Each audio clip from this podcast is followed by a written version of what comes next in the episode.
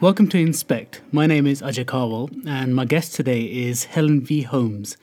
Helen is a recent turned freelance designer developer from Charlottesville, Virginia. She's previously worked at GitHub, Heroku, and Mozilla. She regularly speaks at tech conferences around the world and is currently getting her business off the ground and working on a new product in the hardware and art space. So, welcome to the show, Helen. Thank you so much for having me. Yeah, glad you're here. Um, you're actually my first international guest on the podcast. Oh my goodness, this is very exciting. Yeah, you're my first guest that I haven't met in person. Like the previous guests that I've had are people I've worked with in the past. So this should be interesting. Well, now we know each other. Yeah. Now we've met. To be fair, like through a video conference, but that is good enough. Yeah. We live in a digital age. Yeah, yeah, exactly. this is the way everyone's doing it now, right? Yeah. All of my friends are from the internet. good stuff. Good stuff. Um, so yeah, um, you know, we obviously we're doing this uh, over a video call, and I'm in the UK. You're in Virginia. It's around about eight thirty p.m. here. What sort of time is it where you are? It is 3:30 p.m. here, so it's a beautiful day outside and I'm sitting inside Oh, doing work on a computer. yeah. Such is the life. yeah, I mean it's the complete opposite here. This is obviously this is England, so of course it's raining. Um, it's evening here, so everyone's winding down. But yeah, this is obviously time differences. This is what you have to do, eh? Yep. So in, in preparation for obviously our chat, I was uh, having a look at your website and just doing a bit of research on your background and thinking of some questions to ask you. And I noticed that everywhere on the net you are Helen V Holmes, but I couldn't find anywhere what the V stands for. So is that something that you'd like to share, or is it secret? Uh, so it's not a secret. Um, the V stands for Victoria, which is my middle name, which is really boring. But as a fun story, I did once work at a previous job where for five months, my boss um, also asked me the same question. He was like, What does the V stand for?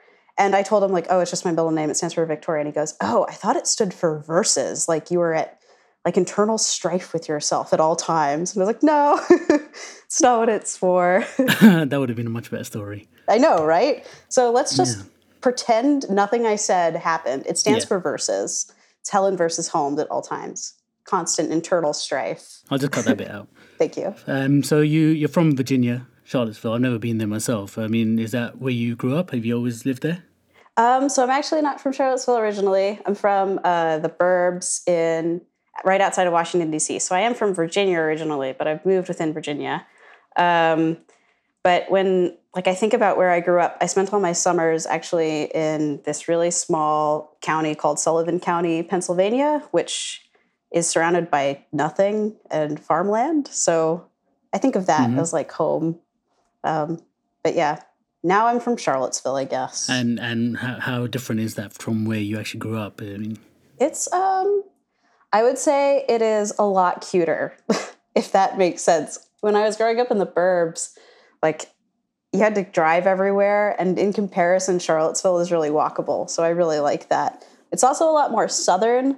Like I'm currently so Charlottesville is a university town and so because of that it is fairly liberal and progressive, but you only need to drive like 30 minutes out of it and it becomes farm country again which is sort of like a culture shock. Like you really don't have to go very far before um, you meet people from very, very different walks of life. so it sounds like it's uh, a, a fairly sort of smallish town. You know, maybe a little bit more rural. Is is that is there a big tech scene in Charlottesville? Where are you from? Not really. So the tech scene here is pretty sparse. Um, it's a beautiful town, but all of the tech that is happening, if it's happening at all, is either coming from the university, and I'm not a student, so I'm not part of the university, or there are like two agencies in town. Um, and I obviously don't work for either of those either. So my personal tech scene is like even smaller than the one here.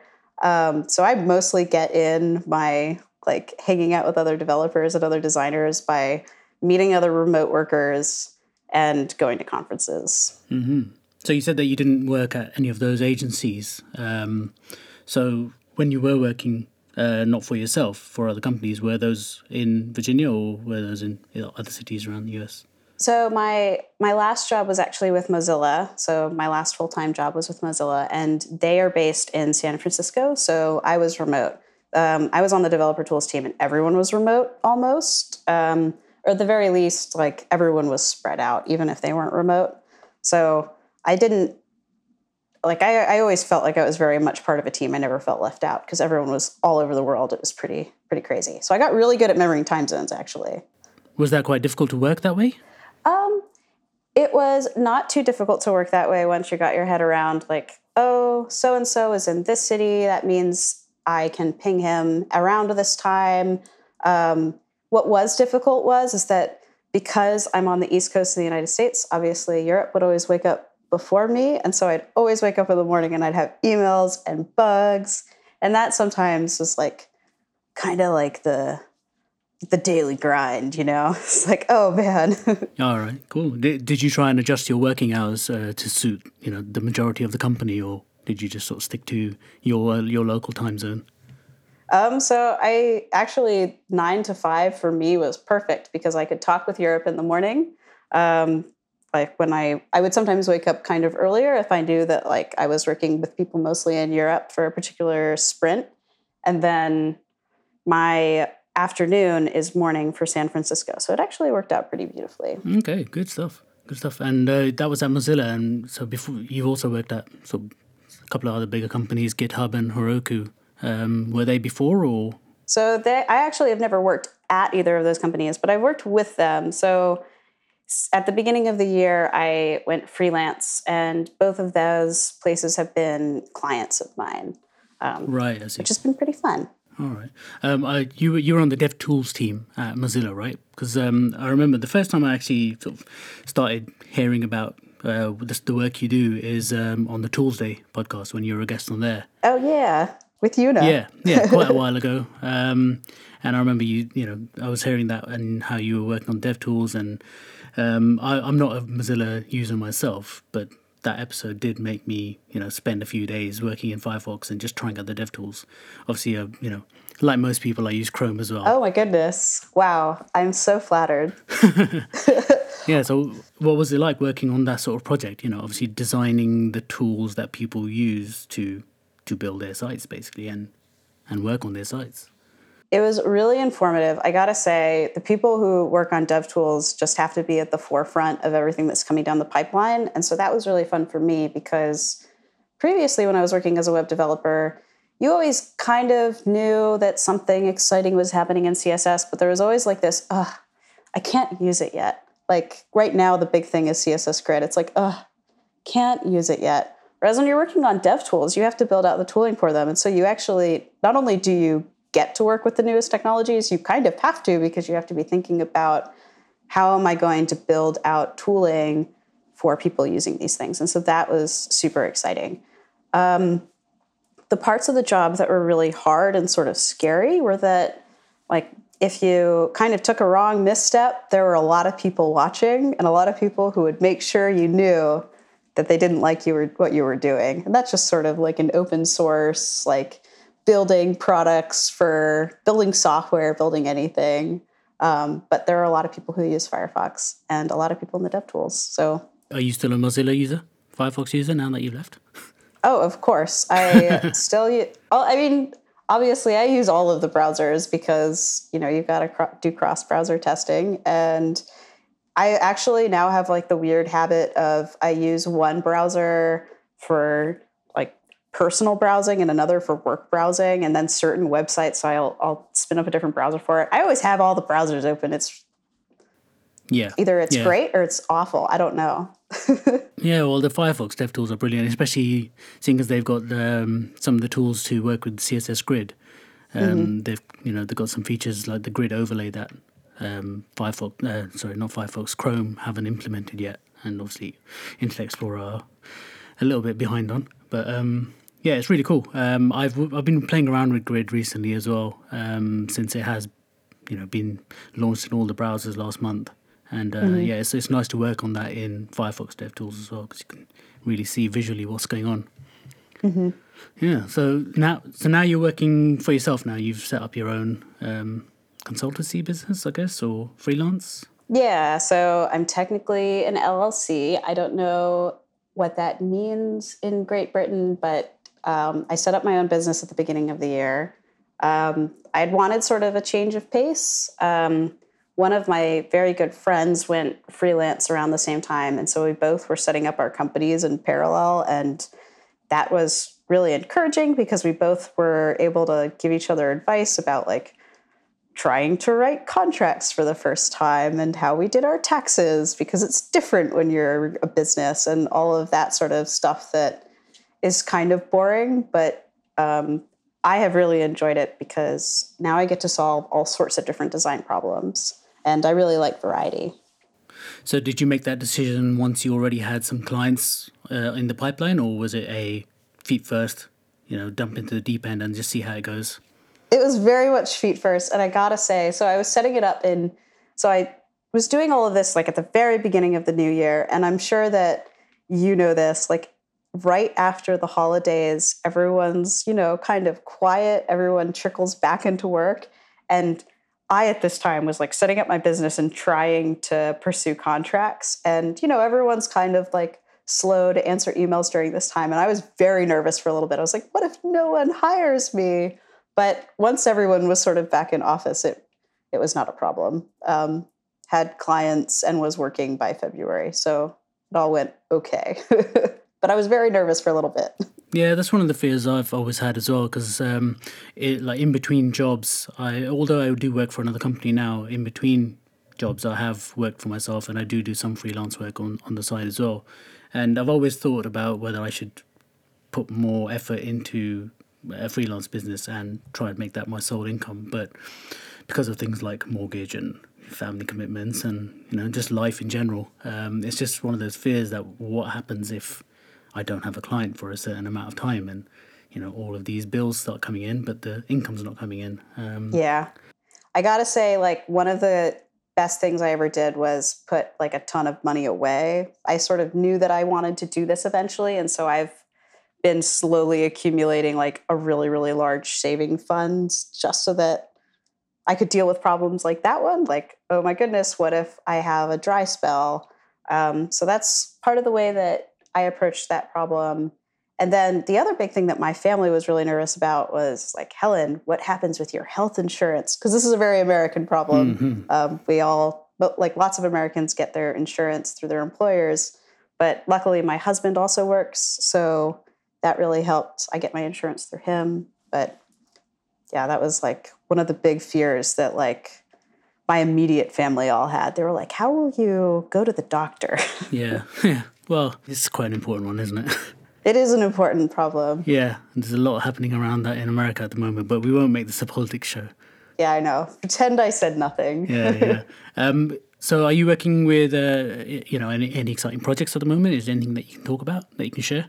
Oh yeah. All right. Okay. So like broadly, something I'm working on. Obviously, my business. Like I kind of talked about that, um, which has been fun because now I kind of pursue like where do I want my portfolio to go? Like what sort of problems do I want to solve? And that's pretty exciting. But when it comes to like a cool project I'm working on, um, I'm at the very beginning of a brand new project, which is always a fun place to be. It's all sunshine and rainbows right now. Um, so for a few months, I'd been working on like this brand new portfolio, and that's finally launched. Um, but now I have space for this new project, which is something I've been mulling over for a few years. It's like this remixer for famous art pieces that I'm hooking up to a hardware display board. Um, mm-hmm. And so that's part hardware, it's part iPhone app, and then it's also a server that processes the images and like spits them out onto the board. Um, and I'm super in over my head. I don't know what I'm doing. It feels great. Every little problem is really hard to solve. But um, I'm working on it with actually my husband, and he uh, his name is Brian, and um, it's really fun to work with someone who has really different strengths and he does like all this like low level algorithms like crunching big numbers and i like really like fonts. So we're very different when it comes to like strengths and weaknesses. Yeah. Um, and then i'm always kind of working on like various written pieces. Um, i don't like to write about tech necessarily directly but more the way tech and computers interact with like my own human experience. That sounds really wishy washy, but mm-hmm. that's always something I'm working on. I have like 10 drafts, like pretty much at any one time, and I just kind of see what sticks and turns into something. Um, So those are kind of the things I'm working on right now. Yeah. So this this hardware, this art project, uh, what sort of hardware are you using? Um, so I am designing my own PCB board for it. It uses NeoPixels, um, which if you look them up on Adafruit, they just kind of look like these tiny little squares. They're like these tiny programmable LEDs. Um, and so my idea is kind of to like set up I don't know if you remember like light pin boards. Those were like a big thing in the 90s. Mm-hmm. Yeah. So it's kind of like the nerd programmer version of that, where like customizing all the lights and being able to like play with it on your phone. And I'm working on something like that right now. Um, okay. So you, so are you kind of recreating art using lights? Basically. Yeah. Okay. Oh, that's cool. That is a and, good way of putting it. yeah. So have you, have you got any particular art pieces that you're using as your, as your, uh, you know your test pieces? Yeah, I do actually have um, a few. I have been using Starry Night by Van Gogh. Um, I did one. I did like a pixel representation of Mona Lisa, and I feel like I did one other, but um, I can share the links with you later because they're fun, like they're currently they were those are literally just things that like I've done on my computer, but they were really fun to work on anyway. Yeah, that would be um, good if you could share links to obviously what you've done and even some of the hardware that you're using. Then I can I could put some of that in the show notes as well. All right. I mean, we're we're actually doing something well, not similar, but um, at the job that I work at, um, we're experimenting with a lot of IoT um, hardware at the moment. So there's a one of the guys is giving a talk on Friday about um, a device called Puck Puck.js, which is a Ooh. it's like a Bluetooth button which you can program using JavaScript, and uh, he's been working on something with that. Oh, very nice. Um, so that should be interesting. But he, yeah, the plan is for everyone in the company to try and build something together and uh, maybe integrate it with Alexa because you can use some Alexa skills now um, mm-hmm. on yeah non non Amazon hardware. Um, so yeah, that's that's kind of what's happening in the next couple of weeks where I work. Oh, that's super exciting. I've never actually worked at any hardware before like that, so it's something that's going to be completely new to a lot of us, actually. Yeah, that'll be super exciting. I love it. I think that sort of like the same joy that I had when I very first like got a website working and was like able to change things and make it look the way I wanted. That same sort of joy, I had it all over again for hardware. Like and I made even like really simple stuff work, like make that little button on like the Arduino starter project light up. I was like, wow, yeah, this is cool. I need yeah, to do more yeah. of this. Yeah, I went. I went to this uh, local meetup near near near home, and uh, there was a guy there called Ben Foxall. Um, he's a JavaScript developer from Oxford uh, in the UK, and uh, he was using one of these puck buttons, and he had connected it via a web server to some like internet connected uh, fairy lights. So when he hits the button, the lights change color. And then he also wired them up to a WordPress blog. So he presses the button, it created a post on his WordPress blog, and then the lights were watching his RSS feed from that post, and then they changed color as well. So, you know, it wasn't like a groundbreaking end result because the lights just changed color, but the fact that he was doing it all over a web server and through WordPress blog, it just shows you just like with a few lines of JavaScript what's actually possible. It's pretty amazing. Yeah. I did something like that similar. So like this project, like I said, I've been like thinking about it for a while and I had none of the prerequisite skills in order to build it. So I've been doing like smaller projects to ramp up to it. And last year in October, one of the things I did was like I made an iPhone app that connected with um, very similar to um, what he had done with Puck. Like I had connected it to um, a NeoPixel ring so that when someone tweeted at me, the NeoPixel ring would like light up. Um, you can set like a custom link color that you see on your profile on the web um, on Twitter. So like mine is like a deep blue. So the NeoPixel ring, when anyone any anyone tweeted at me, it would like light up their like predefined color, and no one understood it when I tried to tweet about it because it was really confusing. Um, but it was a lot of fun to work on. and then everyone starts tweeting at you, and you got this strobe light going on, yeah. Yeah, it, that's actually what happened. Like I was at a conference, like playing with it, like it was sitting in my lap, and like I was trying to explain what was happening, and then everyone starts tweeting at me, and then I'm like, oh my god! Like I was like trying to like put it under my shirt and like crumple it over myself, like oh, I'm sorry. Other people giving talks at this conference, I'm like lighting up in the in the crowd. What's going on over there? Excellent, excellent. So that's a really nice segue actually onto conferences, which was my next question. So you've, you've spoken at quite a few places. Uh, you've got a few videos on your website that you've shared. What, what was the most recent one talk that you've given them? I think my most recent talk was at ViewSource. That was in Berlin in September. Yeah, that sounds right. What was the topic of that one? Um, I gave a talk on web typography. It was called Type as Your Write and it was all about um, how you can use progressive loading enhancements to have really nice web typography on your websites, but also not like create terrible loading experiences on mobile where like you can't even see like any of the content yet, which is like something you see on like a lot of sites on mobile on the web where it's like you're just waiting for a couple seconds, like waiting to be able to read anything. Like that's lame. The talk was about getting rid of that. Okay, and are you are you speaking anywhere else this year?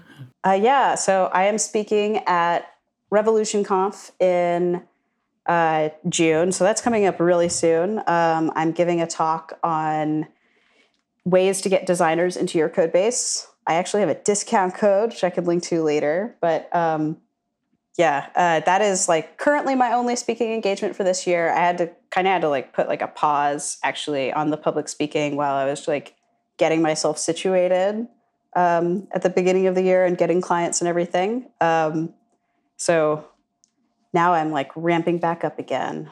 So is is this talk going to be because you've done a similar one before about getting designers into the the Xcode code base? Didn't you do something with iOS? Yeah. So the first time I ever gave this talk, this was um, over a year ago at this point. I gave it in March of last year. And at the time, it was called 10 Ways to Get Designers into Your Swift Code Base. Um, and I gave it at a Swift conference. Um, and since then, um, my philosophies have, I would say, matured. And I actually think that sort of the main things I want to communicate with that talk really transcend necessarily technical architecture. And when I gave the talk before, it was like really embedded in how do you get designers into a Swift code base. Um, and like I said, I think that um, a lot of my talking points like really don't necessarily have very much to do with the code. Oh, that's so, good. It's good that you've you know made an evolution of the, of a of a talk that you've given before as well. So it'd be it'd be interesting to see how your opinion has changed on this topic in within a year or so yeah, hopefully everyone likes the evolution. Hopefully, hopefully it's good. yeah. So how do you get into uh, sort of pub speaking at these events? Is this uh, something that you pitch for, or are, are um, conference organizers approaching you now? Um, so it's a little combo of both. Um, in the beginning, it was all pitches. Now it's still mostly pitches, um, and occasionally, like once in a blue moon, a conference organizer will reach out to me. Um, so before my company could send me to speak, now I'm all by my lonesome. Conferences need to find the budget to have me to have me come out. So that kind of changes the dynamic a little bit. Some conferences, um, I'll get accepted and like they'll love the talk, but when we come down to brass tacks of how do I get there, sometimes it's not always possible for me to attend. Okay, yeah. So how does it work with conferences? I've never spoken at a conference. Um, so just a bit of history about why I started this podcast is I've never personally I've never really been a confident public speaker like in talk in talking in front of big crowds. I can't even talk in front of a microphone. um, so I thought that you know before I sort of try and talk in front of a crowd, let me just build up some experience in talking about topics that I'm interested in. So uh, that's why I started this podcast actually, and because um, the goal it ultimately is to try and try and talk publicly as well. But at the moment, I've never spoken at a conference. So, do they generally sort of cover your travel costs? Do they do they get you to the conference, or you know, are you left to your own devices to get there? So it totally runs the gamut. Um, unfortunately, it really depends on the conference. But um, I, as a rule for myself, only attend conferences where they can cover my travel um, mm. and cover my hotel. But some conferences, um, especially the ones that are not for profit, sometimes they can't cover anything and so they'll look for mostly local speakers people who can who can just drive there any meetup basically kind of runs on that model because meetups are typically you know they're run like they're run by people like us who have full time jobs. They're just looking for someone to come and like talk for 15 minutes to like 30 minutes on like something cool they're doing. Um, and that's like a great way to initially get started is by like going to meetups. Um, whereas like some of your larger conferences, they're able to cover your travel. Um, it just depends. Um, they're just questions you need to ask. yeah, sure. Do, do you remember what your first big conference was? What the talk was about, and how you how you actually got onto that conference? Oh my goodness! Like it was yesterday. Um, my first talk was at Cascadia. This was Cascadia JS. That's a conference that happens. Um, it kind of moves between Seattle, Vancouver, and Portland. So it actually goes up into Canada some years, and then other it comes um, down into the states on the west coast. Um, it what had happened was they had like a like a they had a GitHub where they were accepting proposals. So you opened up an issue and you like put in your talk abstract in there. And my talk was actually originally um, rejected. And then later they emailed me and said like, "Hey, we were we had a few dropouts. Would you like to come? We like we always love to have like brand new speakers um, because you know like we like to get new people talking." And I was like, um, "Yes." And I had decided that I the proposal that had been accepted was one on like JavaScript prototypal inheritance. And um, looking back on it, I have no idea why I chose that as I, I really was just like trying to get accepted to a conference. And this was the abstract I had written. I had never written one before. It wasn't a very good abstract. I very immediately felt like, oh my goodness, I don't know anything about JavaScript. How on earth am I supposed to write a talk about JavaScript? Explain it to other people, um, which is not true. Now I can say I know stuff about JavaScript, but at the time I really felt like I didn't. Um, I basically what I did was is I it was I wrote out this like long thing on on JavaScript in a gist file, like a private gist. Um, I morphed it into a story about like learning styles and also still about JavaScript. And I sent it out to people. And it's really funny because this was such an important part of writing a conference talk, even for me now, because I sent it out to some people who I really admire, and large swaths of it were just wrong, which I'm so glad I had it looked over. Um, because, you know, it's always yeah. important to have your code reviewed. and that's what I needed. Um, so I cleaned it up. I uh, getting to the conference at the time was actually pretty challenging because that year it was being held in Blaine, Washington, which is like when you look at a map of the United States and you look on the West Coast, it's like at the very, very tip, like right along the line, um, like before you get into Canada. And getting there is actually logistically kind of difficult. Like I was living in Charlottesville. I took a bus up to like the next big city, which was DC. And then I had two flights. And then once I got into, I landed in Seattle, which is like the next big city out away from Blaine, Washington. And then I took a train and then I took a bus. My nerves were wrecked. I was so terrified. I was like really, really nervous. Like I wasn't like eating food. I was like, I have to give a talk in front of people about a thing I don't know about. But I will say this it was all fine. Like everything went well. I prepped, I managed to do everything. But yeah, my first talk was at Cascadia JS. Thank you, Cascadia JS organizers, on JavaScript prototypal inheritance. Is that a conference that still happens now? Doesn't happen anymore. Um, and I believe the conference organizers actually did write up um, a blurb about like why they decided to discontinue it, and I don't remember the specifics. But another conference has, called Seattle JS has um, popped up sort of in its place because there was okay. a lot of love in that area for Cascadia. Okay, that's good. That's good. And um, how do you sort of come up with the talks for for your conferences that you're that you're speaking at? Are they um, are they determined by the conference? Uh, are they looking for talks around certain topics, or is it almost a free for all? Um, so what I do actually is I try to. So in the beginning, what I would do is I would look at conference websites and I'd look at sort of the things that they wanted, and I'd see if I could craft a proposal that like fit for what they were looking for. And more of what I do now is um, I come up with things. I ask myself two questions. I ask myself, what do I want to learn? And what do I have to teach? And when thinking through those questions, I come up with things that I think I could give a 25 minute talk on and enjoy the process of creating and giving a 25 minute talk. And I create an abstract in essence. And then I go around and I try to look at conferences and I say, do I think this conference, like, do I think this talk would even fit in with this conference? And if it does, then I submit. And then from there, it's all systems go to actually try and write something and come up with the talk. Yes, exactly. And from there, I look at my abstract, I say to myself, what was I thinking? And then, yeah, you go and you make it work, you make it happen. oh, excellent. Are, are there particular places where you can find out about conferences that are looking for speakers, or do you just need to check on the conference's own websites?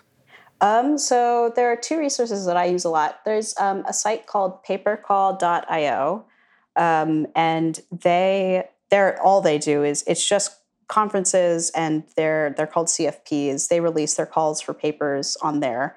Um, and I actually keep all my talk abstracts in there, even for conferences that don't use that service, because they just have like a nice little setup for organizing your talks.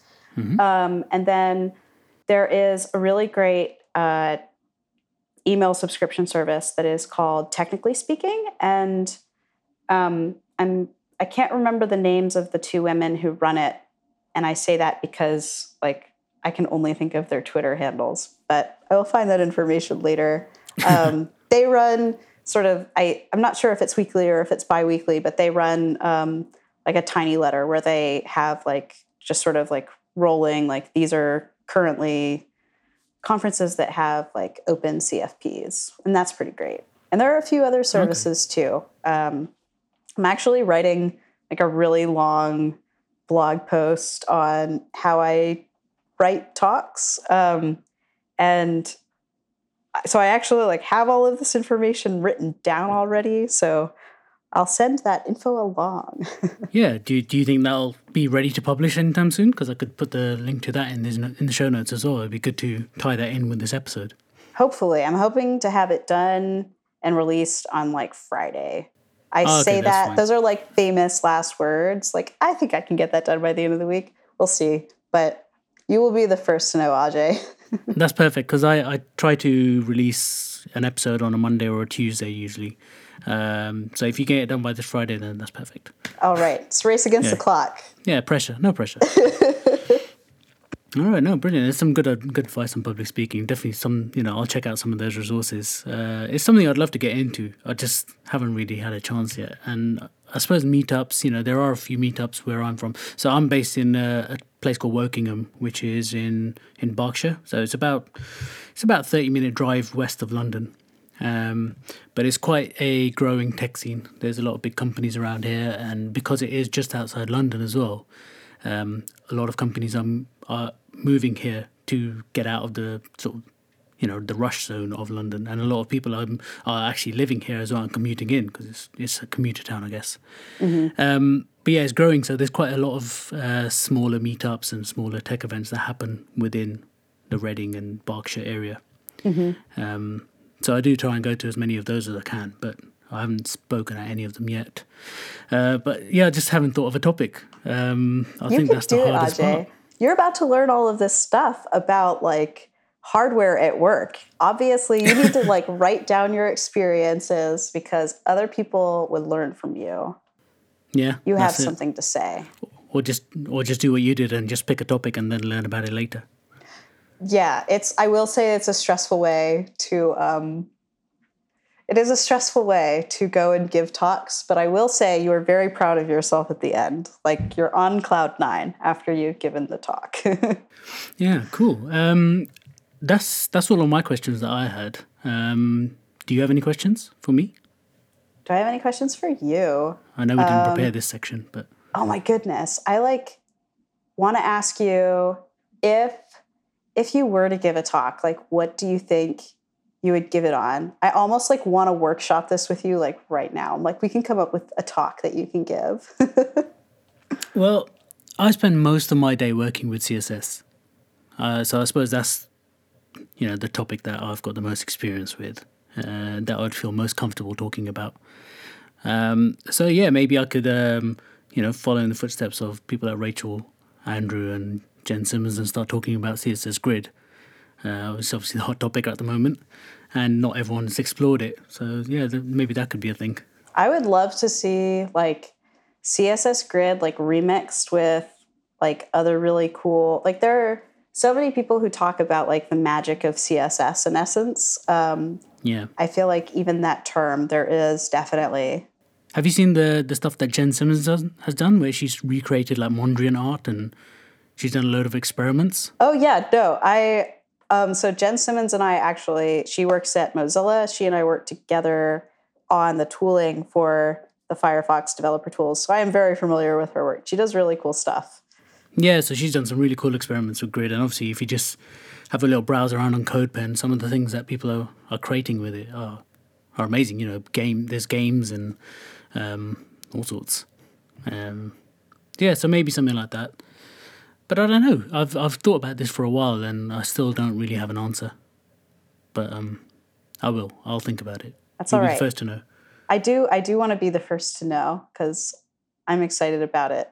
I um I don't know. I I really do believe like giving talks is really really great for one's career and there's just a lot to be said about technology. You should do it.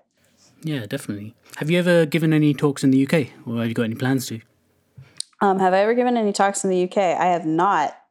I would love to. UK conferences, hit me up. yeah, yeah. There's quite a few big ones around here. There's um, especially in Oxford. Uh, there's a few in London. I wouldn't be able to name them right now. Um, probably not as many as I would hope they are. You know, the, a lot of them tend to stay around Europe, so they're a bit more accessible to everybody. But you know, there's just not enough. It'd be nice if there were some bigger ones who were looking for people. Um, but yeah, it'd be great if you are ever here. That you know, definitely share the details, and um, hopefully we'll meet up in person one day. You never know. That would be wonderful. Then we can meet IRL, not just like over Google Hangouts. Yeah, well, this is this is IRL now, isn't it? This is It- real. Life. it's like it's true. It's real time. Yeah. Cool, cool. So, um, all right. Well, it's been great having you on the show. Um, thanks for being my first international guest. Well, thank you for having me, and thank you for having me be part of your evening. Like it's eight thirty there. I really appreciate it. It's like dinner time.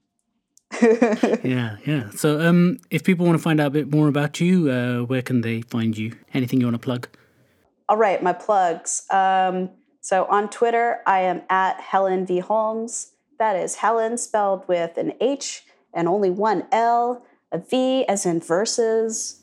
Holmes as in Sherlock. That's a UK shout out right there. Um, uh, I my website is also helenvholmes.com. Um, my pinned tweet right now is um, something I wrote recently, which is called Critique is Terrifying, which um, I started like a part time job as a hobby. And I wrote about it in terms of like receiving critique through design critiques and through code reviews and just like how you get better and how like you learn what kinds of critique to take and what you don't. So those are my plugs. Yeah, brilliant. And uh, all those all those links and everything will be in the show notes as well. Uh, but I'm sure you can just Google Helen V Holmes. Make sure you put the V in there because that's how she's known. And Helen Holmes apparently doesn't get you the right result. I've tried. No, Helen Holmes is um, like a silent film actress from the early 1800s. Don't do it. She's Yeah. not me. Definitely not the right person. She's person. cool too, but not me. that's why the V is in there, just to differentiate. That's why the. V is there. Yeah. That's literally the reason. All right, wicked. It's been really good talking to you, and uh, thank you again, yeah, for being being on the show, and um, hopefully speak to you again soon in the future. Yeah, thank you so much. All right, have a good uh, have rest of the week, and uh, get that blog post written by Friday. I will. All right. All right. you have a great rest of the week too. Bye bye. Bye bye.